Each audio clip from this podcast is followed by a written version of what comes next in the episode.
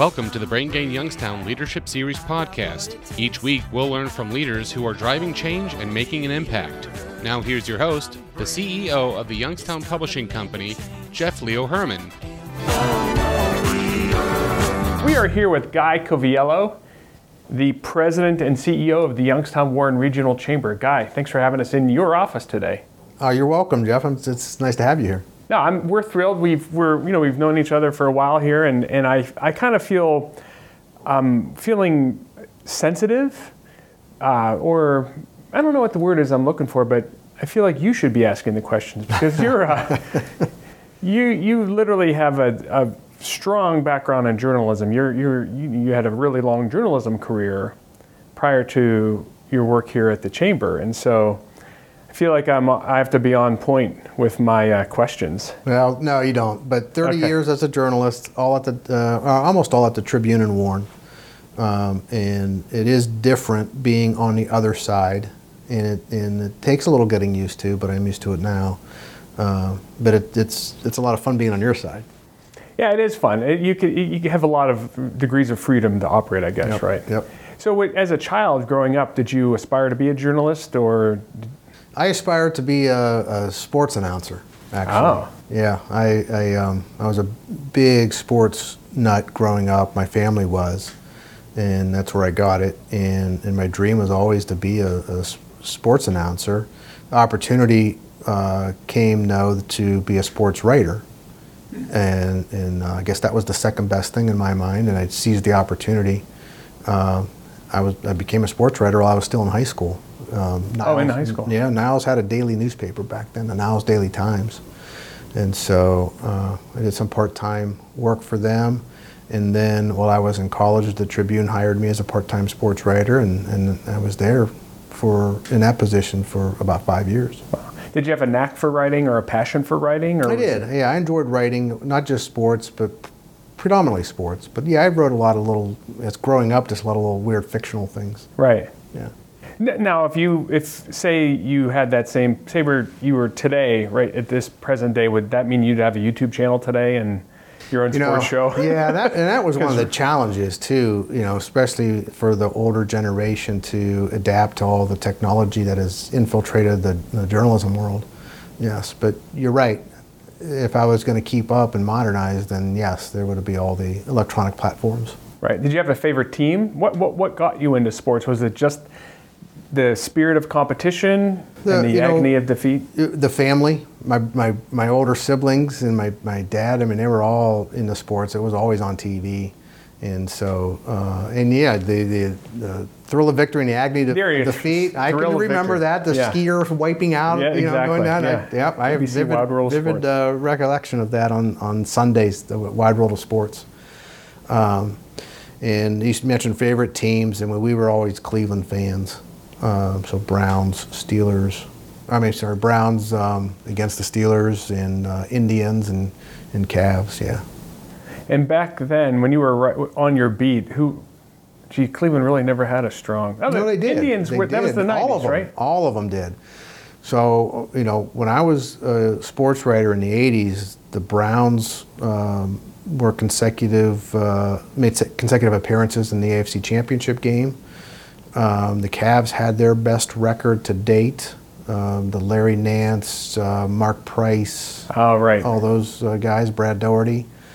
Um, and, and the Indians uh, were starting to come around, yeah. What did what did you learn? You know, having basically, you know, our market is split 50-50 roughly between Cleveland and Pittsburgh. So, was it different trying to cover Cleveland here in a split town? Certainly, certainly. Um, and but being in Warren, we were a little bit closer to, to Cleveland, and that was where the loyalties were a, a little bit more. Those loyalties also shift a little bit with who's doing well at the time. Um, so you, you can see that you can see those kinds of things. Was there an athlete you you got to interview or you looked up to? On the interview side, Michael Jordan was one of my favorites, I would say, um, until he made the shot, and, and then he wasn't my favorite anymore. Killed the Cavs. Um, but he was a he was a good one that comes to mind. Yeah.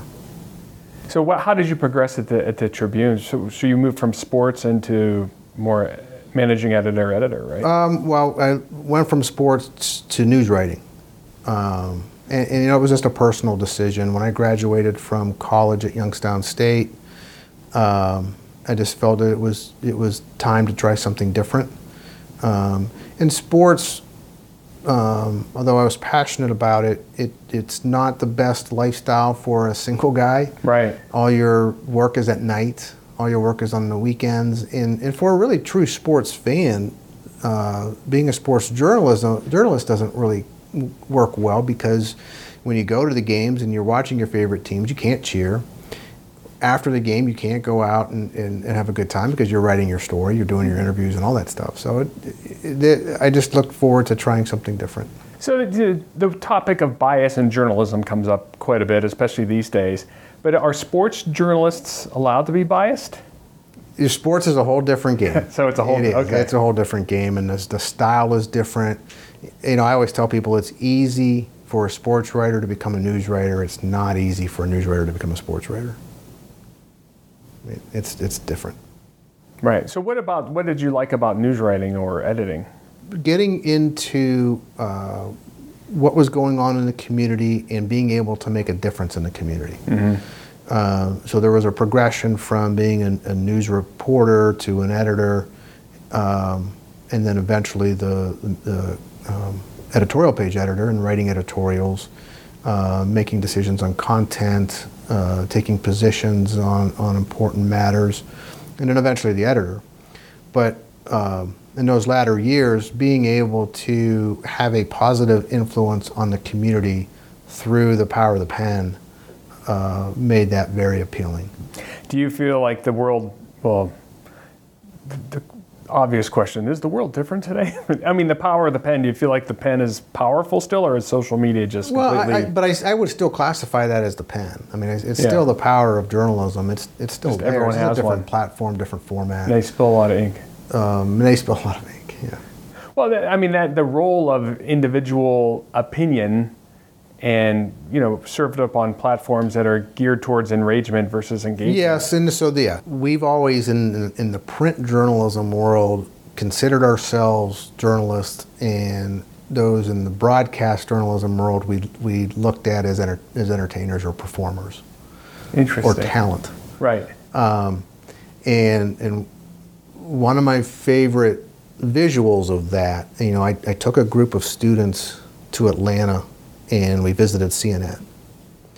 And at the time, at, CN, at CNN's uh, uh, broadcast area, the public gets uh, high up, like two two stories up over the. Yeah, you can see down. See I've been down. in that tower okay. a yeah. lot. And the anchor, I, I forget her name. This was way back. Within an arm's reach, but you don't see it on TV, is a can of hairspray. Ah.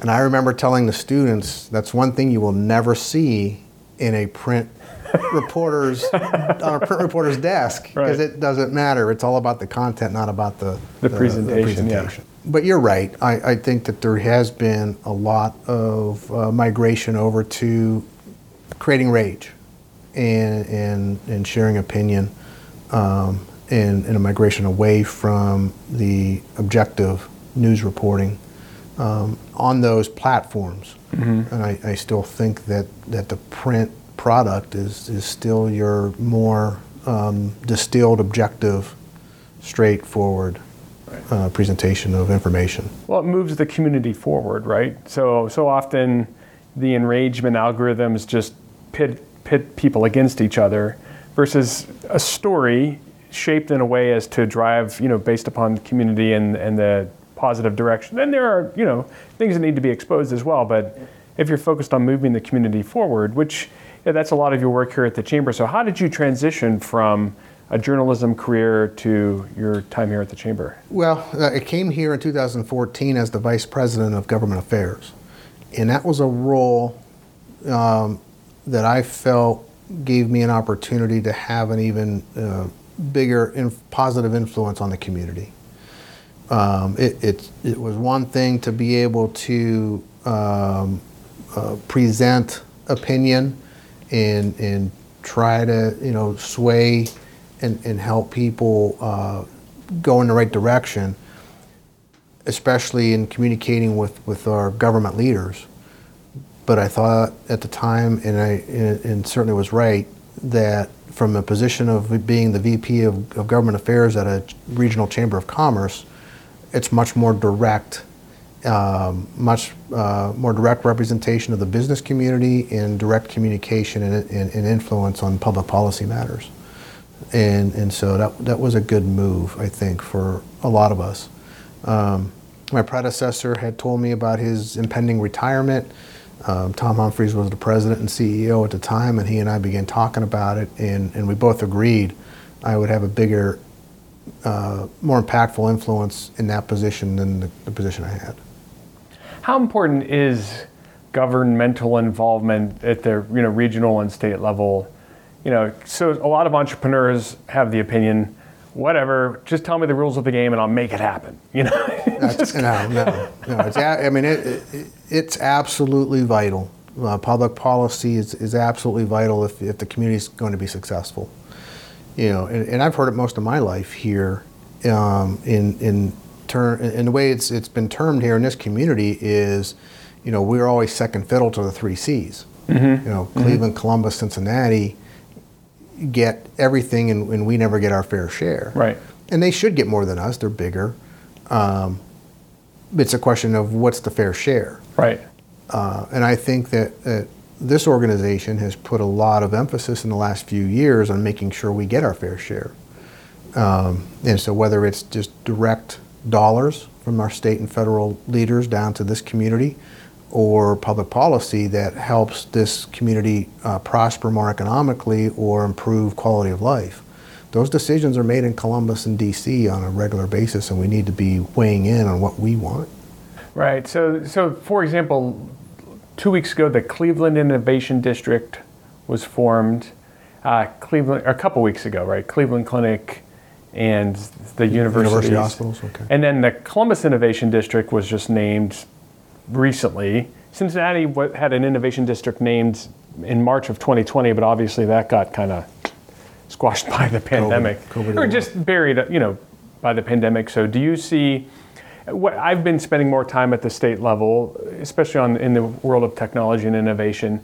Do you see? Uh, do we need an innovation district, or do we, it seems like we're doubling down on our strengths, right? Which is manufacturing and So we, we are doubling down on our strengths. We really need to do that. Whether or not it's an innovation district, um, I think that that's something that the community has to decide. Right. And certainly, we would be well positioned to create that um, because we have a lot of innovation going on here. Um, so we do, as a community, need to identify what are our opportunities. What do we need policy wise? What do we need funding wise to capitalize on those opportunities? And then speak collaboratively with one voice that this is it, uh, or these are the things that we need. another C word, collaboration.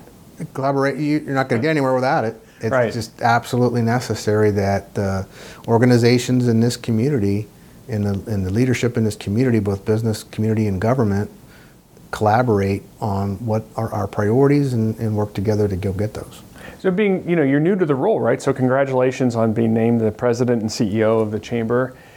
How how will you move forward? Like, what is your what's the game plan? I guess for So certainly the game plan is is that C word, collaboration. right, Um, on, on the economic development side, there are lots of partners that need to collaborate better together, all the way from Jobs Ohio in Columbus to Team Neo in Cleveland to all of our partners here, Western Reserve Port Authority, Eastgate Council of Governments, YBI, Brite Energy Innovators. I mean, we've got a lot of partners here that need to work better together um, and, and, and make it happen so that we can have more prosperity. so for everyone to have a seat at a table, we need a giant table. Well, it's, uh, I guess that's one way to look at it.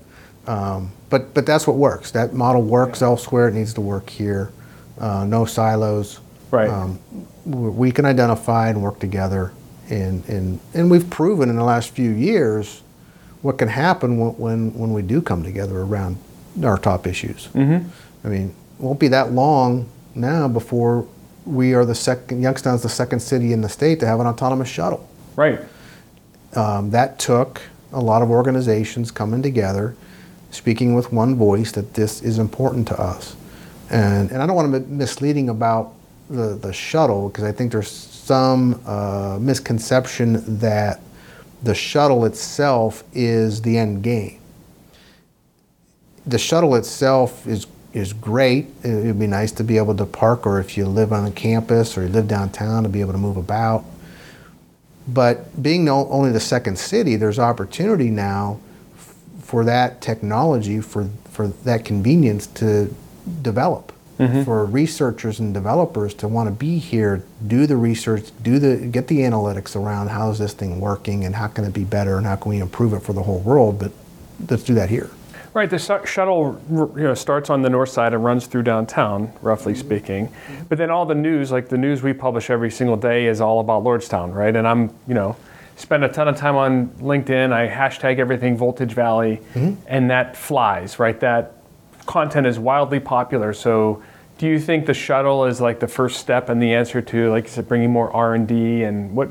Yeah, well, but, city? but I don't want, uh, you, you should spend a lot of time and a lot of energy focusing on what's happening in the Lordstown, North Jackson uh, corridor there. Right.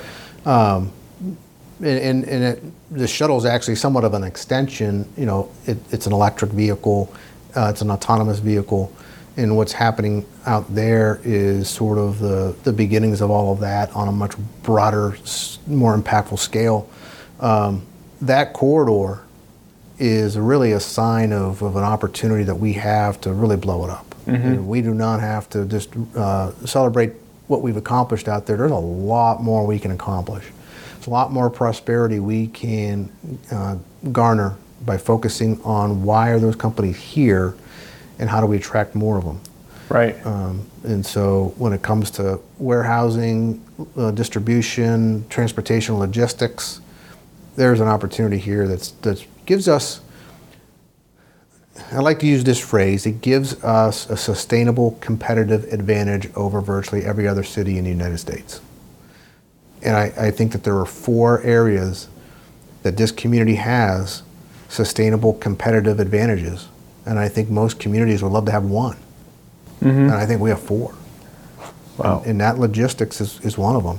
The, the development of private sector revenue generating use of electric, autonomous, connected mobility can happen here before anywhere else in the country. Around the country, you've got these uh, smart corridors where they're doing a lot of testing, a lot of uh, work around transportation safety. How do you do autonomous mobility safely? Right. we have an opportunity to be the first one to actually do it for revenue generation for, for businesses, for job growth. Um, we So we can be a case study to other markets. we other could put regions. we could take what's ha- what's being tested and researched elsewhere and implement it here. Hmm. Let the private sector move product uh, through electric mobility, through connected mobility, autonomously. Let them come here and do it. And, and so, so I logistics, elect, electric, autonomous. Uh, are there? I, I kind of group all that in, in one. Oh, okay, Uh, so all that logistics is around migrating uh, away from from from uh, combustion engine to to electric uh, uh, vehicles. It, but that's tied in with autonomous vehicles. It's tied in with having it all connected, um, where everything's talking to each other. The the vehicle. The, the infrastructure, the, the factory, they're all talking to each other so that Right. product can move efficiently. Absolutely. Do you, so thinking of, you know, there's this is a pretty big agenda, right? And that we can execute. And I love how you said sustainable competitive advantage. What leadership style will you deploy here to, to drive the collaboration? You know, is it and is it something that you've leaned on in the past, or you know, what you you have an opportunity here, right, to just kind of put your There is an stamp on it. opportunity, and- but, but the key is that it, it, it, it's not here, it's not me, you know, it has to be us. right? A- And, and that, that has to be the way some of the other leaders in this community view the opportunity. And I think that we've seen some leadership changes over the last few years, and, and I'm very excited about working with some of my counterparts at these other organizations that we need to be working with. And I think there's a, a hunger in this community for it to be about us. and I think you know if you go back far enough that there was too often in this community that, that it was about me or it was about I. Um, but there's leadership in this community right now where there's a lot of us using that mantra. This is about us. Right. Um, and, and so I think you'll see it over the next couple of years that, that you'll, and, and probably pretty quickly here, but it'll, it'll last a while. We're going to get some, some momentum and we're going to run with this thing, but it's going to be a group effort. Is there, is it, can you move the needle more quickly at, at, with statewide support or with, with national, with federal?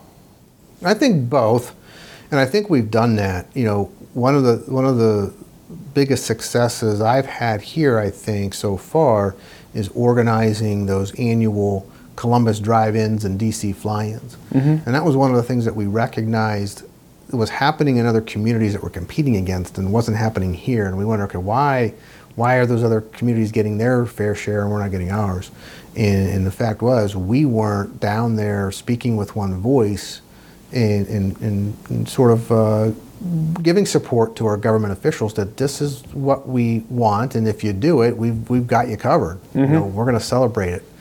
Um, so we, we four years ago started doing those, and those have had a big impact. You know, if you look at some of the accomplishments on the policy side, um, they were significant, and we didn't have those before, and we'll continue to do those.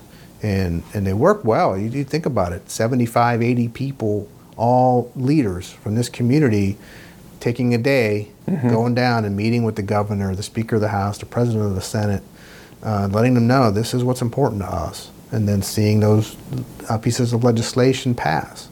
Or, you know, we've consistently had 50 people take a day out of their schedule to go to D.C., actually two days, to go to D.C. and tell our congressional leadership and, and, and our administrative leaders that this is what we want back in the Valley and when you speak that way, they deliver. Right. No, I can provide a direct endorsement. The DC fly-in, that that was 2019, correct? The last time. Uh, last time we actually went there was 19, because 20 because of COVID we, we did just, it virtual. Yeah, right.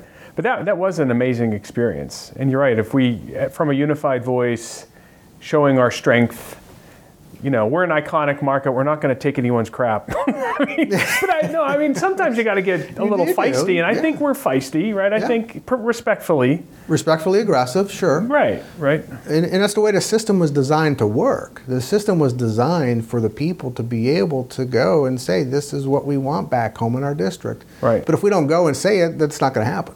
Right. Right. Yeah. There's just so many competing, you know. There's a lot of competing interests and so we just have to go there and step up. And do you see going back to an in-person? April 14th. Oh, is Columbus? April 14th. We're going to be in person at the Sheraton on Capitol Square. That will be in person. We'll be announcing that. Well, by the time this podcast comes out, we'll probably have already made the announcement. Okay. Um, but yeah, put it on your calendar. April 14th. Uh, the one difference this year probably is that we will not be chartering a bus to take everybody down because I I don't think anybody's going to be comfortable getting on a bus for three hours and sitting that close to each other. Right. So half of our audience drove themselves anyway. Right.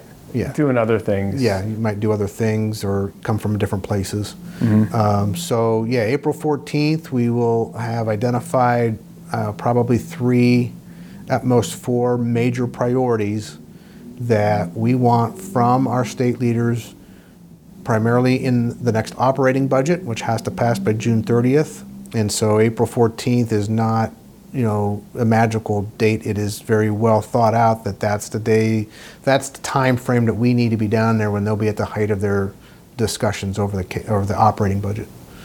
Um, and so whether it's in that operating budget or something that's become standalone and, and ongoing, and we don't. It's not April 14th and we're done. Right. So this organization and our partners will have all those follow-ups for for the following 12 months to make sure that what we are identifying as our priorities and conveying as a, as a group that there's follow-up to make sure that they deliver. Do you see, so what, what will be the big story? Is it building upon our kind of it, momentum around it is, logistics? It is. So, yes. Well, let's go back to those uh, sustainable competitive advantages. Mm-hmm. Um, one of them is military. Yep. Youngstown Air Reserve Station is one of our largest employers. It is Trumbull County's largest employer. Um, we have put over the last five years a significant um, investment as a community and as an organization on preserving that asset. over the last five years, the economic output of that air station has gone from $92 million to $137 million. And they now have more than 2,000 employees there. So we have been successful. This, this advocacy stuff, these, these trips to Columbus, that's resulted in significant state investment in that effort.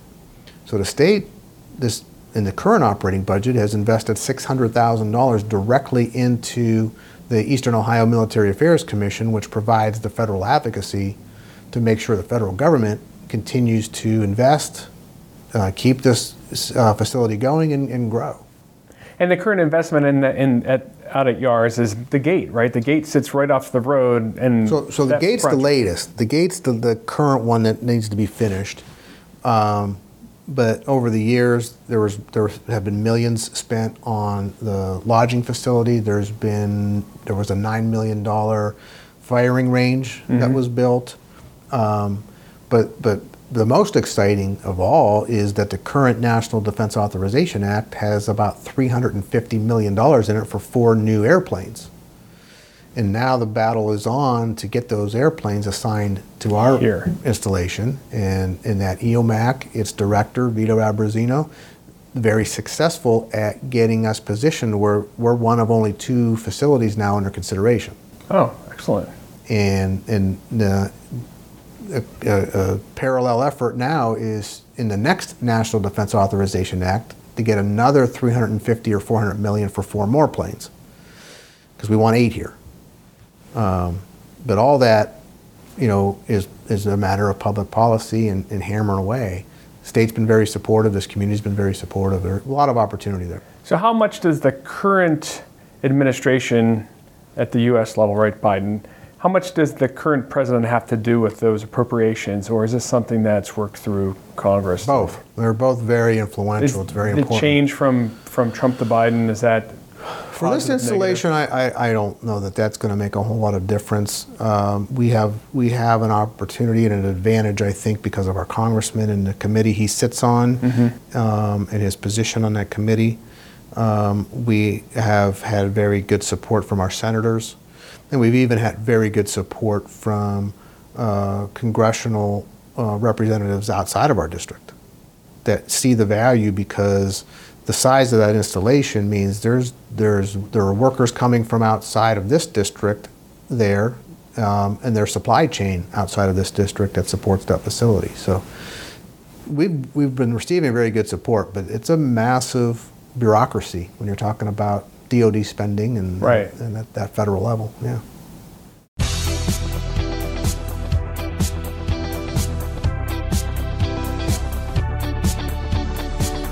The Brain Gain is a collaborative effort, and we'd like to thank our headlining sponsors, including Farmers National Bank, Sweeney Chevrolet Buick GMC, the Mahoning Valley Manufacturers Coalition, and Southwoods Health. Also included are Eastern Gateway Community College, PNC Bank, the Moransky Companies, the Mahoning County Career and Technical Center, the Youngstown Business Incubator, Simon Roofing, the DeBartolo Corporation, Youngstown State University, and Junior Achievement of the Mahoning Valley.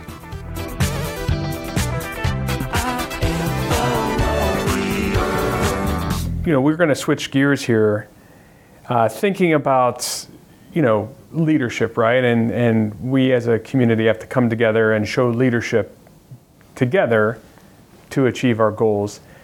Uh, thinking about leadership, we all learn from our mistakes. Have you had any leadership mistakes that you'd care to share? Well, I'm, I'm, I'm sure there are, um, especially at the newspaper, because mistakes in the media are very public and, and hugely embarrassing. And you learn a lot from those. And I, I'm sure, I I know there have been some, um, you know, everything from misspelling a name in a headline to, you know, having uh, a message that one employee sent to another appear in print accidentally. Right. You know, and and so a couple of those very embarrassing mistakes in, in my time have taught me a lot um, in, in terms of how to handle it, how to recover from it, just from a you know introspective look at okay, how you you got to get up, you got to face it. It's Right. just, you can't run from it. It, you know, it's not a private mistake that you can hide from. Everybody who read the paper that day saw it. Mm-hmm. Um, so one of the, and, and one of the things that we did, we were very very uh, uh, cognizant of is that there's going to be mistakes. We went overboard, um, and I think it was a good thing that we did this in in correcting mistakes and owning up to our mistakes. I mean, we devoted a little block of the page two every day to saying, "Hey, this is where it's going to be." And, and we'll own up to it. We want to own up to it. We want to be trusted, Right. and so we never shied from it. Right. Just taking it head on because Yeah, I think you have to. We're trust is human, so we're gonna make right. mistakes, yeah. Right. And we all made. And is it was it moving too fast? Was it? You know, sometimes you have to slow down, right, to Right. speed up. That's right. and you know there's such a bias for action that, you know that's kind of an entrepreneurial characteristic is bias for action just go for it you know kind of break some things you know in the world of facebook that doesn't work anymore you know they broke a lot Ah. but uh, you know I, I guess from from our community standpoint we probably i think our pace is strong right so we don't really need this do you feel like we need to slow down or speed up are we on track I think we need to speed up. Right, I do. I do think we need to speed up. And a- again, I'm going to go back to the four sustainable competitive advantages. Uh, logistics. Mm-hmm. Okay, and that's electric vehicles. That's that supply chain. That's connected uh, mobility. That's autonomous mobility. Uh, number two, the military. Okay, not just protecting and growing our air station, but helping our local companies enter that DoD supply chain.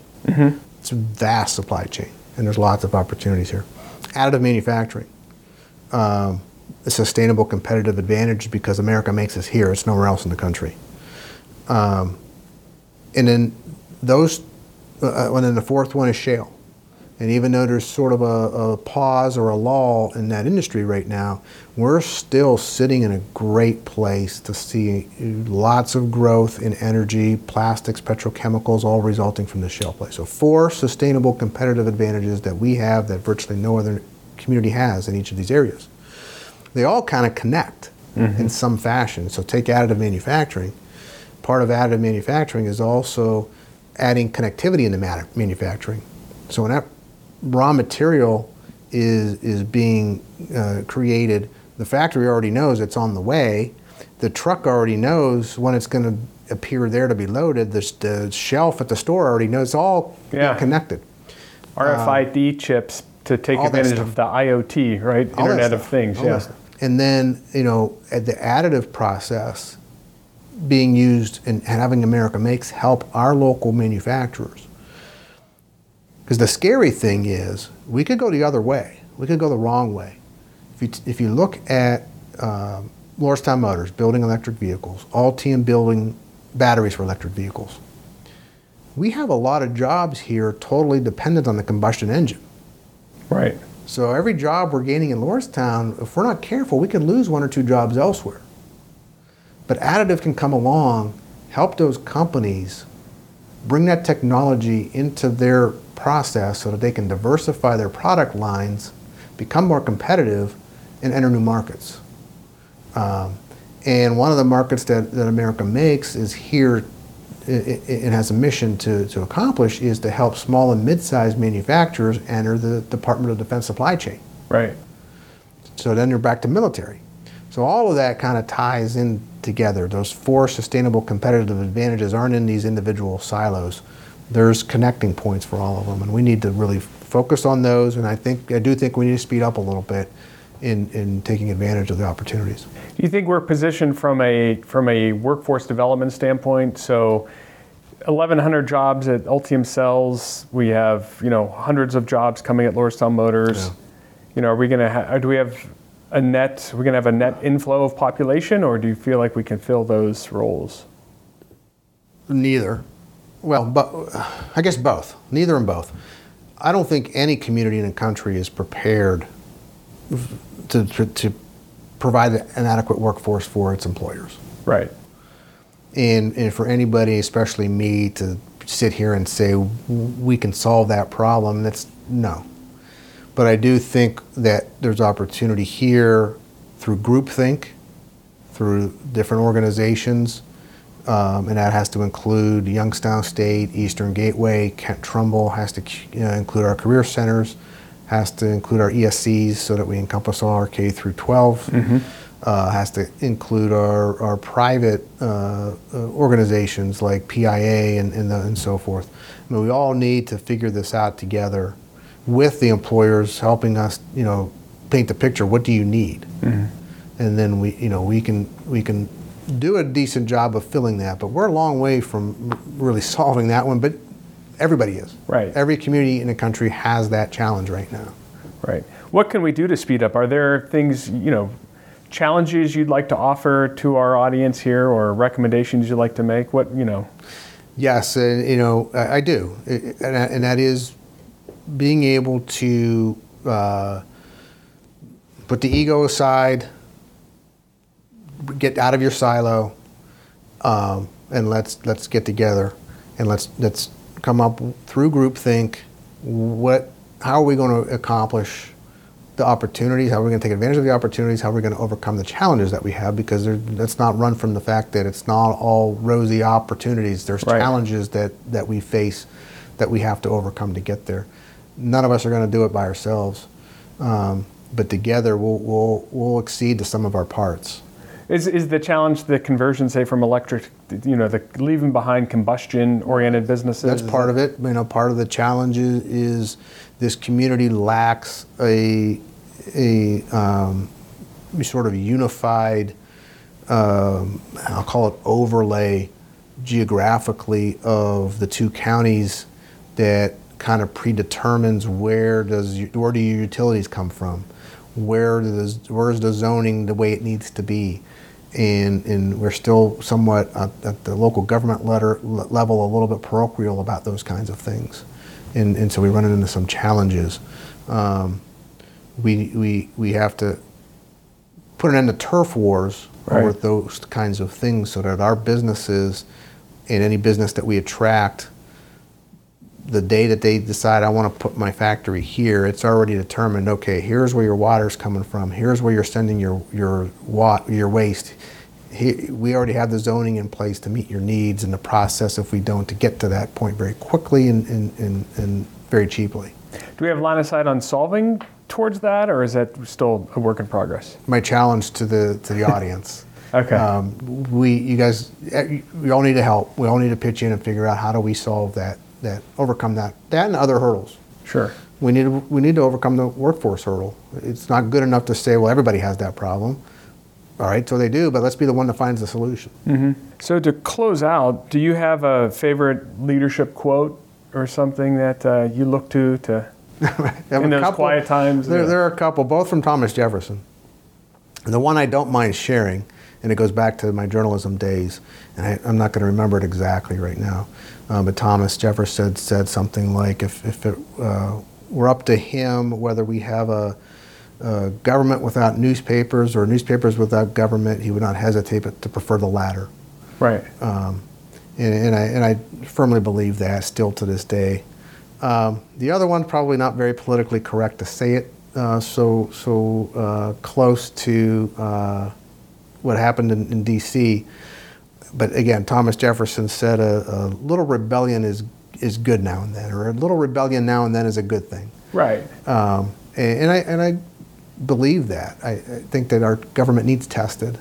Well, and I and I view that as yeah, I, I agree. It's challenging the status quo. Yep. Right. So asking tough questions, getting everyone to kind of realize that hey, sometimes you got to shake things up. Yep. Right. Sometimes. So there's nothing wrong with that. There. That's to, to move forward. Right. You have to embrace the ambiguity and embrace the difficult conversations at times, but you got to move ahead because you could just be And it, and, and it can also reinforce the good thing that we have mm-hmm. and that it's worth protecting.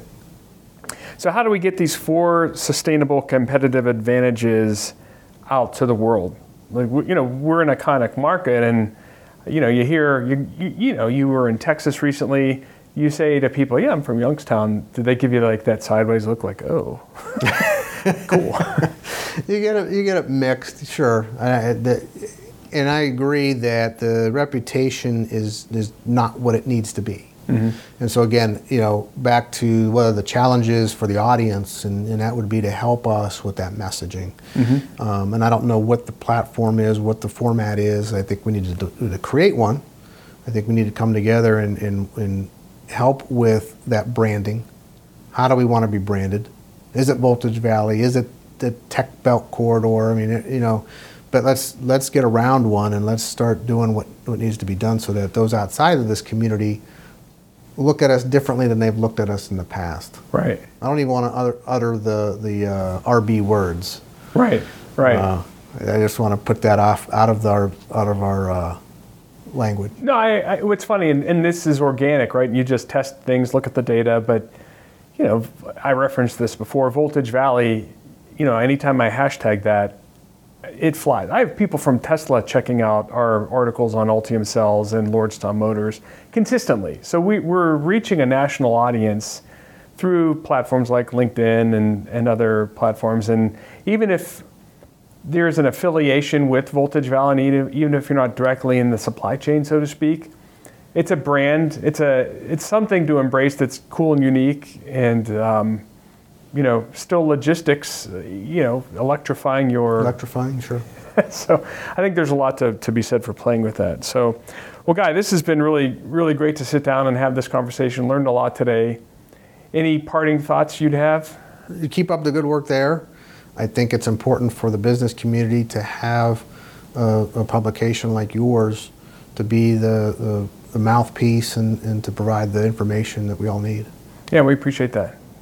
Thanks. Well, thank you so much. Look forward to seeing you soon, obviously, but definitely in Columbus on the 14th. Yes, yes, definitely Columbus on the 14th. All right. All right. Thanks, Jeff.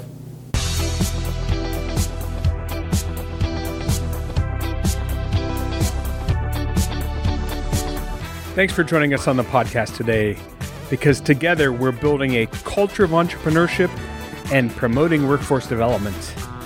So if you like what you heard, please share it with a friend and leave us a rating or review on your favorite podcast player. Your feedback is very important to us. We want to make the show better all the time.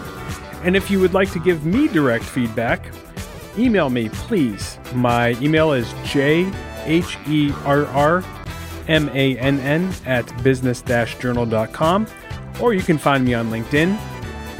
And lastly, would love to thank the members of the Brain Gain Coalition.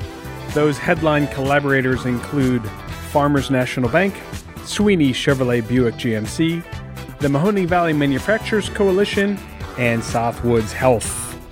And joining them are members of the coalition, including Eastern Gateway Community College, PNC Bank, the Moransky Companies, MCCTC, the Mahoning County Career and Technical Center, the Youngstown Business Incubator, Simon Roofing, the DeBartolo Corporation, Youngstown State University, and Junior Achievement of Mahoning Valley.